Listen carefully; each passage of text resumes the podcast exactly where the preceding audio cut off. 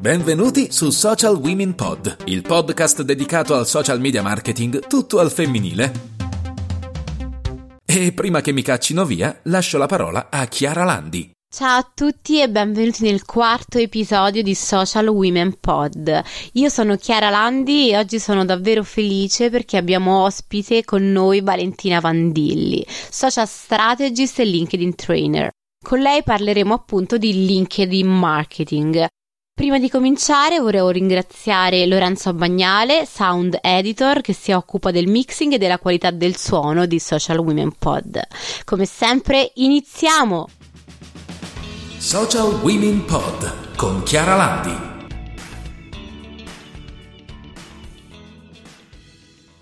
Ciao Valentina, benvenuta a Social Women Pod, grazie di essere venuta a trovarci, come stai? Bene, grazie Chiara, sono molto felice di essere qui e aspetto con ansia le tue domande. Ok, allora cominciamo subito con la prima domanda che più che una domanda in realtà è un po' una presentazione, quindi vorrei che raccontassi agli ascoltatori di Social Women Pod di cosa ti occupi, che esperienza hai nel campo, nel campo scusami, del, del digital marketing.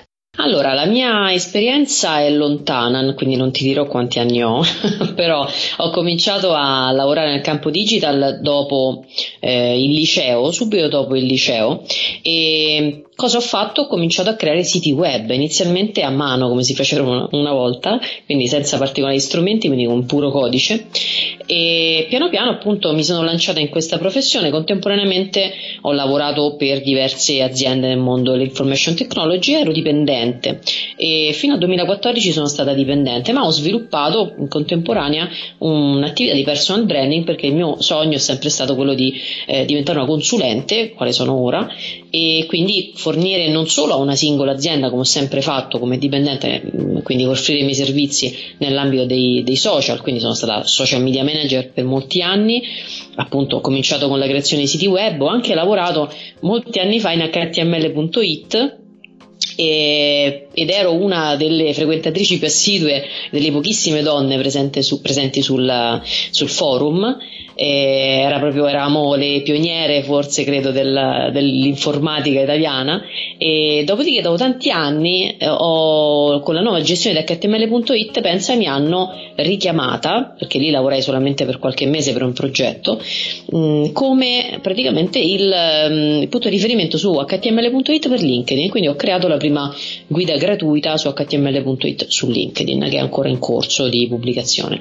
Quindi ho fatto questa esperienza eh, che è durata tanti anni, quindi parliamo circa dal 2000 eh, cominciato a creare i primi siti web, poi ho cominciato appunto a evolvermi sotto il punto di vista del personal branding fino al 2014 quando ho deciso di aprire partita IVA e diventare consulente e quindi fornire eh, un servizio più esteso. E ho approfondito sempre di più LinkedIn studiando soprattutto come si stava evolvendo all'estero, come ti anticipavo anche prima di questa intervista, perché ovviamente eh, tutte le novità e tutti i test vengono fatti all'estero, quindi io mi, sono, mi tengo attualmente aggiornato a tutte le le, le varie eh, feature che escono su LinkedIn e contemporaneamente a questo ho deciso anche di formarmi nel marketing relazionale, una certificazione del CMP di Asentive che è l'unica associazione mondiale che si occupa di marketing relazionale, che fa formazione, quindi ho unito il marketing relazionale a LinkedIn, quindi l'offline e l'online.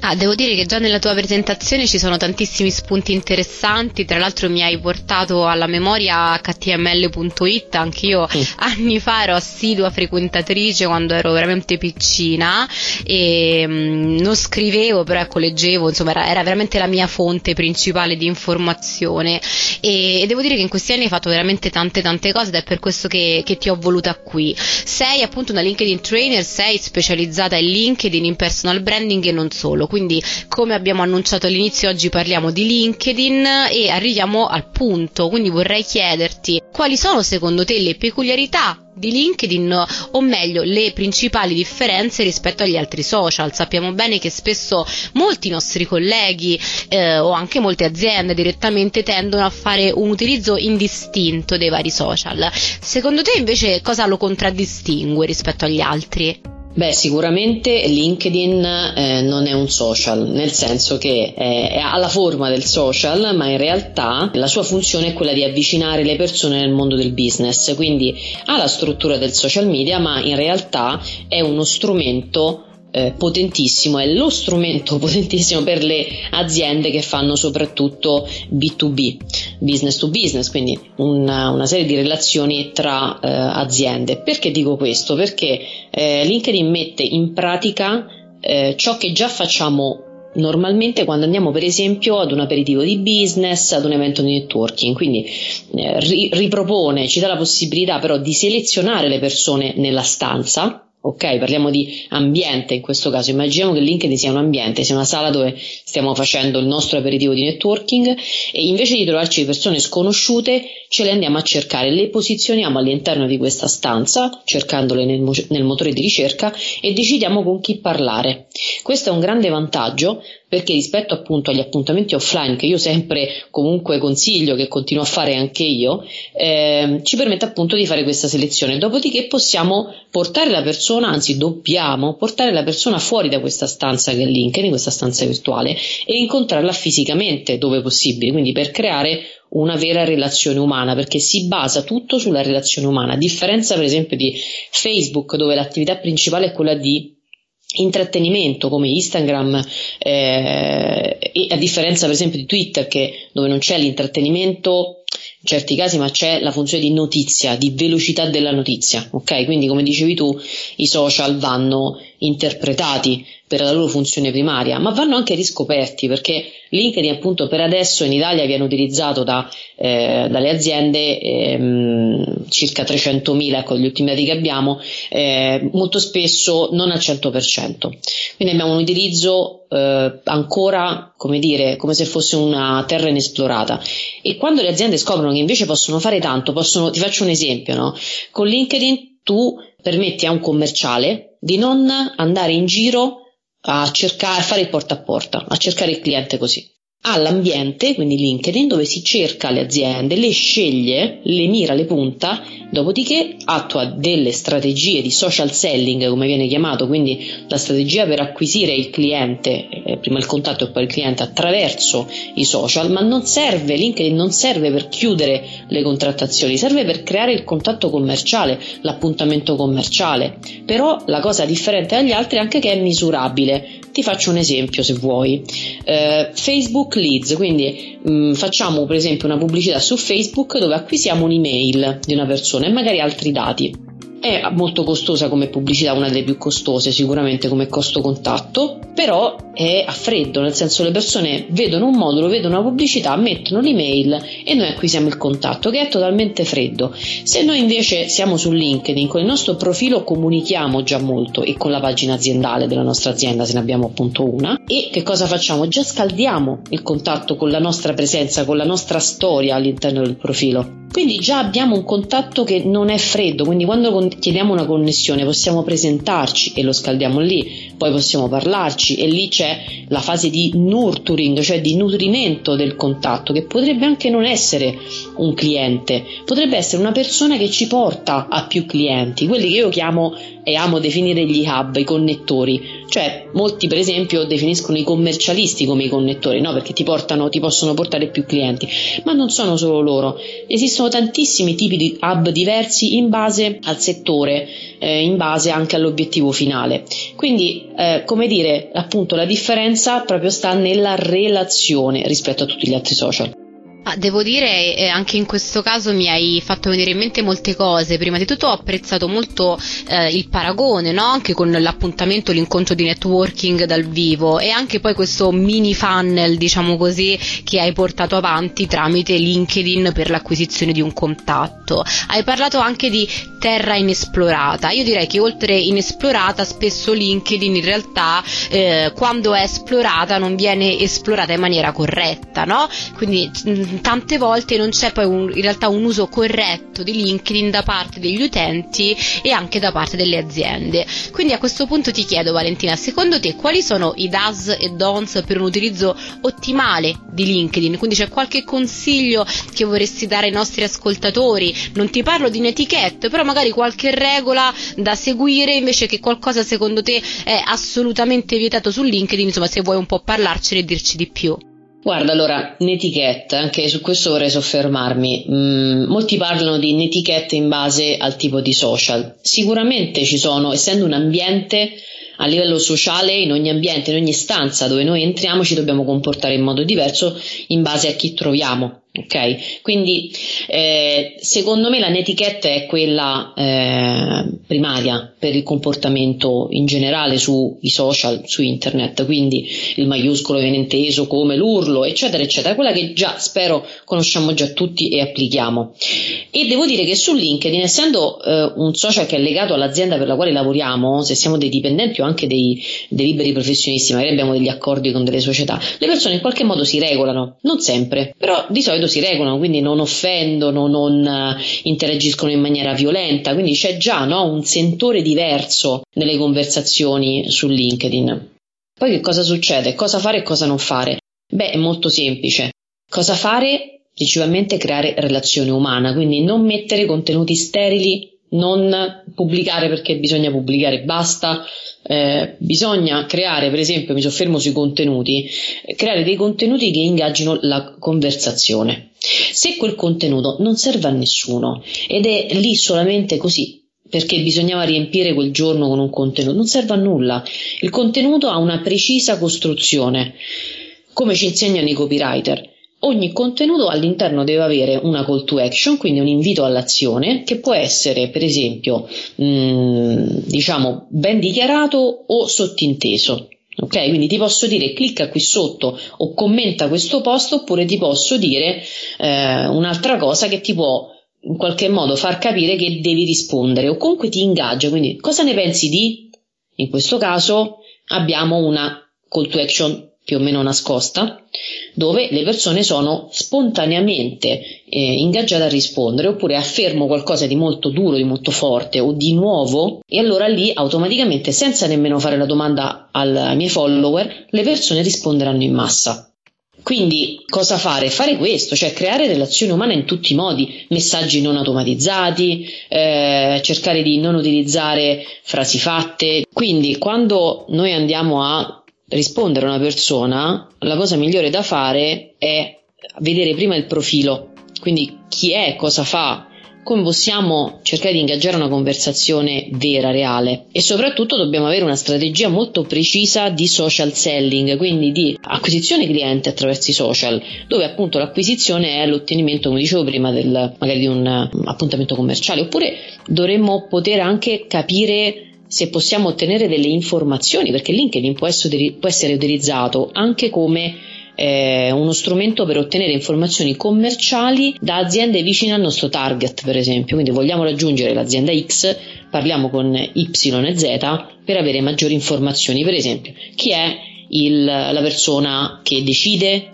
all'interno dell'azienda, eh, chi dobbiamo no, aggiungere alla nostra rete per poter ottenere quel risultato, quindi è molto molto strategica, bisogna avere una strategia per essere presenti su LinkedIn, altrimenti come molti dicono, a me LinkedIn non funziona. Certo, non funziona perché non fai nulla, perché non hai un profilo fatto in un determinato modo, magari la foto nascosta, eh, oppure la foto fatta male, o il nome incompleto, il profilo incompleto dove hai autorevolezza zero praticamente e quindi neanche ti accettano le, la connessione e quindi poi non ti puoi lamentare se effettivamente lo stai utilizzando male. Ecco.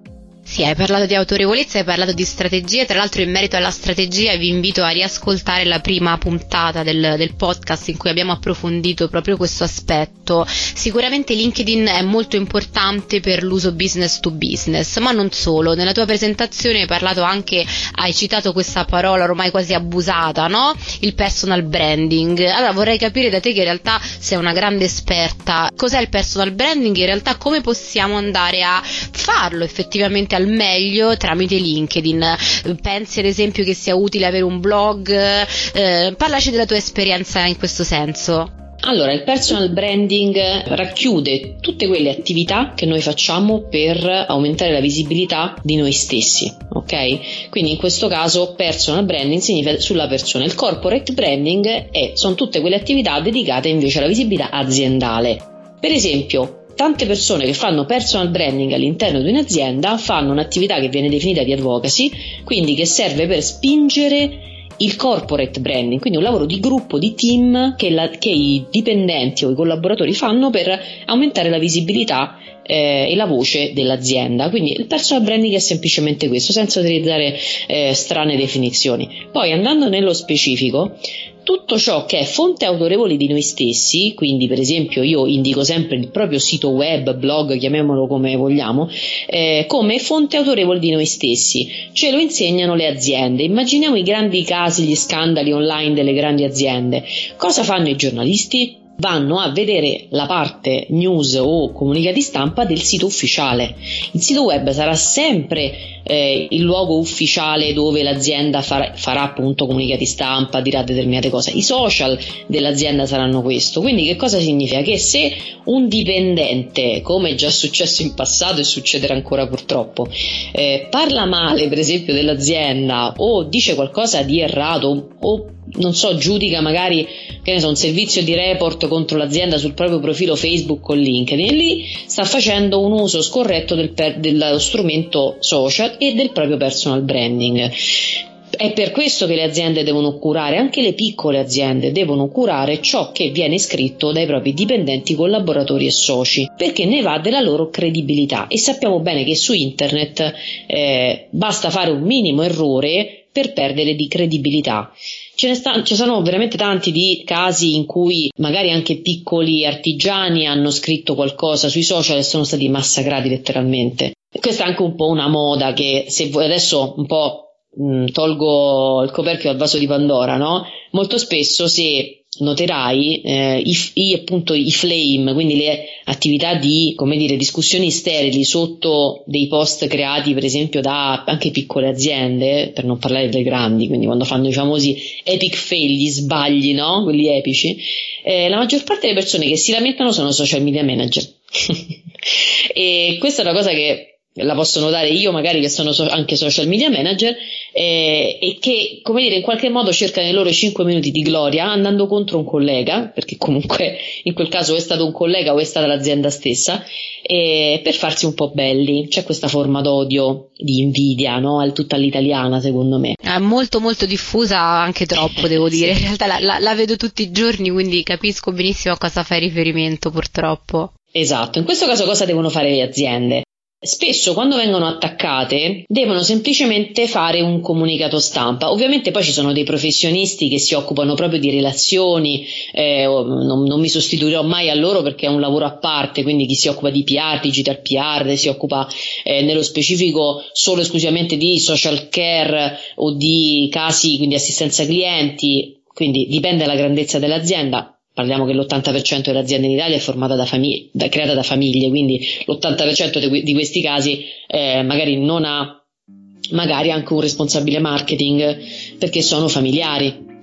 E, e quindi che cosa bisogna fare in quel caso? Parli, se parliamo di personal branding del dipendente o del socio, deve far parlare l'azienda in quel caso, si prende tempo, non troppo, si prende tempo, si crea un comunicato stampa, si spiega in trasparenza perché il web non perdona che cosa è successo, si chiede eventualmente scusa. E si fanno poi delle azioni di recupero eh, se magari si è lesa la dignità di un gruppo sociale, di un'etnia, di una religione, quello che sia perché spesso andiamo l'epic fail sempre quasi sempre è sul, eh, sull'instant marketing no? quando le aziende vogliono fare un po' le furbette vedono che magari non so Twitter è andato giù quindi non funziona più e su Facebook fanno il post eh, che richiama quel caso in particolare oppure non so c'è un caso politico e fanno la battutona e spesso creano dei gran casini, ok? Passatemi il termine.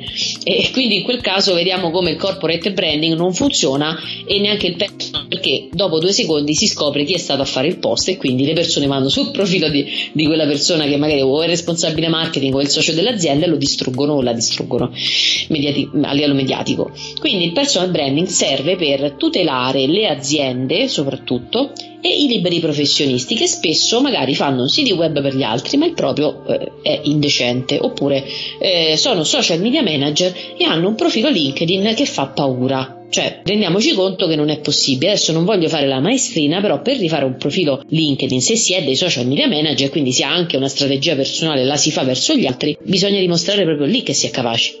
Quindi eh, questo è quanto. Anch'io per lungo tempo non avevo curato il mio personal branding, ma ho scoperto a mie spese nel momento in cui ci sono state delle incursioni da parte di colleghi che hanno cercato di distruggermi mediaticamente, di eh, affermare che io fossi appunto una persona eh, a livello, una, più che una persona, un professionista mediocre, io non potevo difendermi in quel momento. Non mi sono potuta difendere perché non avevo una base, quindi non avevo un blog, non avevo eh, appunto un, una forte presenza su, su quel social in particolare magari ero dipendente e quindi facevo lavori per altri. E invece è lì che casca l'asino. Bisogna rendersi forti col personal branding proprio perché eh, o si può in futuro diventare dei freelance o comunque si può ledere o permettere ad altri di ledere anche l'azienda per la quale lavoriamo, la società, la web agency eccetera o il brand. Quindi questa è la chiave di lettura per il personal branding secondo me è sicuramente tutto molto vero quello che hai detto e hai ribadito l'importanza del personal branding. Abbiamo parlato di personal branding a livello aziendale, abbiamo parlato di personal branding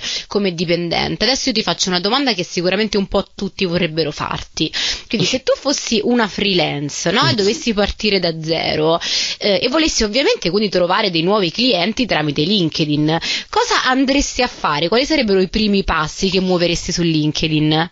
Allora, molti freelance si rivolgono a me perché non hanno una strategia, quindi il problema è sempre quello, ok, io sono magari eh, anche un social media manager, magari, quindi sono bravo o brava a fare qualcosa di pratico, ma non so creare strategie perché specifichiamo anche questa cosa, il social media manager in Italia spesso non sa fare le strategie digital.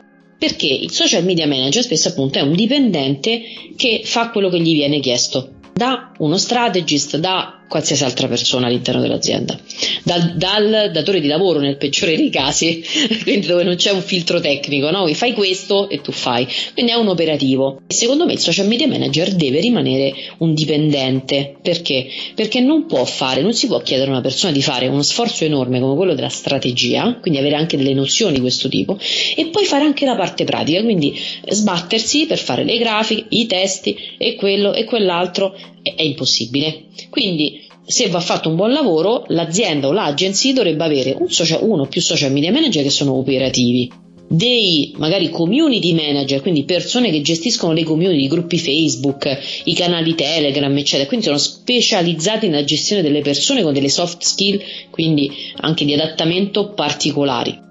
E quindi che succede? Che il, lo strategist, in questo caso il freelance che diventa strategist, stratega in italiano di se stesso, deve fare la strategia. Questa è la prima cosa che deve fare. Un bel pezzo di carta, si fa una strategia sui social di moduli, di schemi, ce ne sono 2000 online per fare una digital strategy la cosa importante però, quando appunto i freelance si rivolgono a me, è quella di capire il meccanismo di LinkedIn. Spesso non viene capito appunto quel meccanismo che io ho un po' anticipato prima e viene affrontato LinkedIn come Facebook, ok? Quindi ci si aspetta anche una risposta delle persone di un certo tipo, totalmente sbagliato, non funziona così, funziona proprio tutto in, alt- in un altro modo. Quindi fatta una strategia, quindi impostati gli obiettivi di business, per esempio, quante persone voglio prendere con la mia consulenza? X. Quale servizio voglio vendere a queste persone? Persone, che valore ha questo servizio, ti rendi anche conto, e spesso quello è il problema, se stai lavorando per nulla. Perché se io devo faticare per prendere un cliente da 500 euro, quel, e, e, però ne devo prendere talmente tanti che non vivo più e lavoro 12-13 ore al giorno, a quel punto torno a fare il dipendente che è più logico. Molti freelance non fanno questi calcoli, questi calcoli proprio fatti sulla mano, ok? Il calcolo è semplice appunto, quindi se ti devi sbattere per prendere un cliente da 500 ti sbatti per prendere un cliente da 1200, da 2000 ok? Prima di prendere il cliente da 2000 devi aver magari fatto, aver, aver, creato delle case history, quindi dei casi di successo anche, prendendo dei clienti o gratuitamente, e qui molti mi contesteranno, però all'inizio è così, tutti l'abbiamo fatto, chi magari non ha avuto dei casi di successo nelle aziende dove ha lavorato prima, fai, prendi delle persone, gli spieghi la situazione e gli fai firmare una, anche un'autorizzazione a, a, magari a fare un video per te, no? all'utilizzo della propria immagine a scopo commerciale e ti crei dei casi di successo. A quel punto puoi chiedere anche un, uh, di più rispetto a quello che è il tuo servizio e quindi lì ti crei un piano non solo marketing, stai creando proprio un piano eh, aziendale, perché va fatto teoria andrebbe fatto prima il piano aziendale, prima della partita IVA e poi dopo con i servizi, eccetera, eccetera, e poi digitale. Digitale devi mettere i social in fila, cosa vuoi scrivere, quali sono gli argomenti, il calendario editoriale, ti fai una ricerca anche degli argomenti più caldi su internet, guardando forum, guardando eh, anche i tuoi competitor e ti metti a creare un calendario editoriale particolare. C'è da dire una cosa, come dice anche eh, il collega Marco De Veglia, il massimo esperto di branding in Italia. Se non hai fatto branding non stai praticamente eh, facendo nulla. Quindi se non fai prima un'analisi del tuo brand e non definisci tutte le impostazioni e tutte le caratteristiche del tuo brand, non hai la differenziazione rispetto ai tuoi competitor, non sai queste cose di base, sarai una copia di altri. E qui nasce il grande problema che in Italia branding non lo fa nessuno, non lo fanno neanche le grandi aziende. Questo è il problema. Quindi fanno eh, meccanicamente delle azioni, fai la pubblicità lì, fai questo là, fai questo su, fai questo giù, però non misurano, cosa che invece con LinkedIn è possibile a differenza di altri social, cioè io misuro proprio attivamente quanto, per esempio, se è un freelance e quindi lavora da solo o da sola, cosa fa? Quante persone, a quante persone ha chiesto la connessione? Quante di queste hanno risposto? A quante ha inviato un primo messaggio? Con quante è riuscita ad avere un appuntamento? Quindi io misuro tutto il percorso e il processo di social selling. Non si può fare con gli altri social perché non c'è relazione umana, ok? E quindi, in questo caso, per rispondere alla tua domanda, possiamo andare a creare una strategia per i freelance basata sul principio di social selling, ma inizialmente loro anche devono fare un minimo di eh, riflessione sul proprio brand. Quindi io incito i freelance a fare sempre una riflessione sul proprio brand e successivamente attuare una strategia social selling. E la strategia quindi è sicuramente fondamentale. Siamo arrivati sì, all'ultima domanda, Valentina. Allora, abbiamo visto che ultimamente LinkedIn ha introdotto no, diverse novità per favorire un po' l'utilizzo di LinkedIn a scopo ovviamente commerciale, quindi parliamo di nuove tipologie di targeting, parliamo ad esempio dell'introduzione finalmente dei video, dei video nativi uh-huh. all'interno della piattaforma. Mi annunciavi anche tu una novità prima. Vuoi dirci qualcosa di più di queste novità? Le stai sfruttando? Quali sei curiosa di provare? Quali sono un po', diciamo, a caldo le tue sensazioni? Allora, tantissime novità perché con il passaggio a Microsoft LinkedIn ovviamente ha a disposizione il mondo intero, cioè ha tutte le tecnologie possibili e immaginabili da integrare all'interno no, di LinkedIn. Quindi cosa succede? Allora, secondo me le, le novità più importanti sicuramente sono stati video, dove però eh, ad oggi eh, vediamo una flessione delle interazioni, cioè confrontando un link esterno, quindi un link mh, mm, YouTube o Vimeo, con un video nativo, quindi lo stesso video messo o nativo, quindi caricato dentro LinkedIn con il bottone che troviamo in un page, o caricato come link esterno, ha più visibilità il link esterno. E questo è totalmente, eh, credo, o un bug di LinkedIn, però facilita la vita dei social media manager, perché non può, attualmente non ci sono degli strumenti che, che eh, caricano i video nativi eh, con, senza diciamo anche eh, la possibilità di avere dei limiti sulla grandezza e lunghezza dei video. Su LinkedIn abbiamo 10 minuti standard di lunghezza di video da pubblicare nativo, invece con un link esterno su YouTube noi possiamo pubblicare un video di un'ora tranquillamente. Quindi, mh, come vedi, mettono la novità, ha subito un grande successo, ho veramente avuto delle, delle statistiche veramente assurde sui link, sui link, sui video nativi all'inizio, che poi sono scemate. Questo anche, io vorrei fare una riflessione, adesso sono state introdotte anche le reactions, tra poco arriveranno, quindi le reazioni, le iconcine sotto ai post, eh, i video live spero arrivino presto, vanno bene tutte le interazioni, qual è il problema? Che prima devi avere appunto una strategia, lo ripeterò fino alla nausea. Se hai una strategia, tu valuterai se quella novità può essere utile per te, perché non è detto che quella è utile. Per esempio, i vocali sui messaggi privati LinkedIn sono totalmente inutili, non servono a niente. non li usa nessuno e non servono a nulla perché in Italia, almeno in Italia, i vocali li odiano tutti, ok?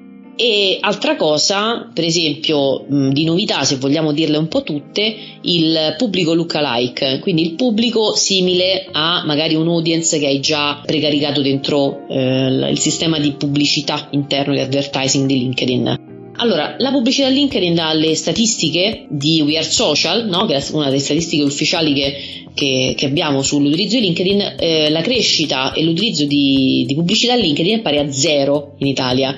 Perché? Perché ha un costo medio di acquisizione eh, contatto di 10 euro, che è tantissimo. A cosa serve la pubblicità su LinkedIn? Non serve ai comuni mortali, non serve a una società come la nostra che è basata su piccole e medie imprese, soprattutto su piccole imprese a livello familiare. Se parliamo di B2B, certo, infatti la maggior parte delle pubblicità che vediamo su LinkedIn sono di grandi aziende multinazionali, va bene per loro. Quindi si può testare la pubblicità, ma se abbiamo un budget di un certo tipo e se vendiamo un prodotto e servizio che ha un costo alto, quindi un costo so, può essere 500, 1000 euro, eh, però è sempre comunque una vendita di un servizio a freddo. Io consiglio in questo caso di fare una pubblicità che sono quelle pubblicità che mh, raccolgono i dati delle persone anche con un piccolo bottone di autocompletamento dove attingono ai dati del profilo LinkedIn e poi questo modulo viene inviato all'azienda. In quel caso io direi di non fare vendite dirette ma di poi ricontattare la persona e fare un, un'attività di riscaldamento in qualche modo no, del, del contatto con un appuntamento commerciale, con tutta una serie di cose. Quindi la vendita diretta poi non esiste proprio su LinkedIn, non esiste.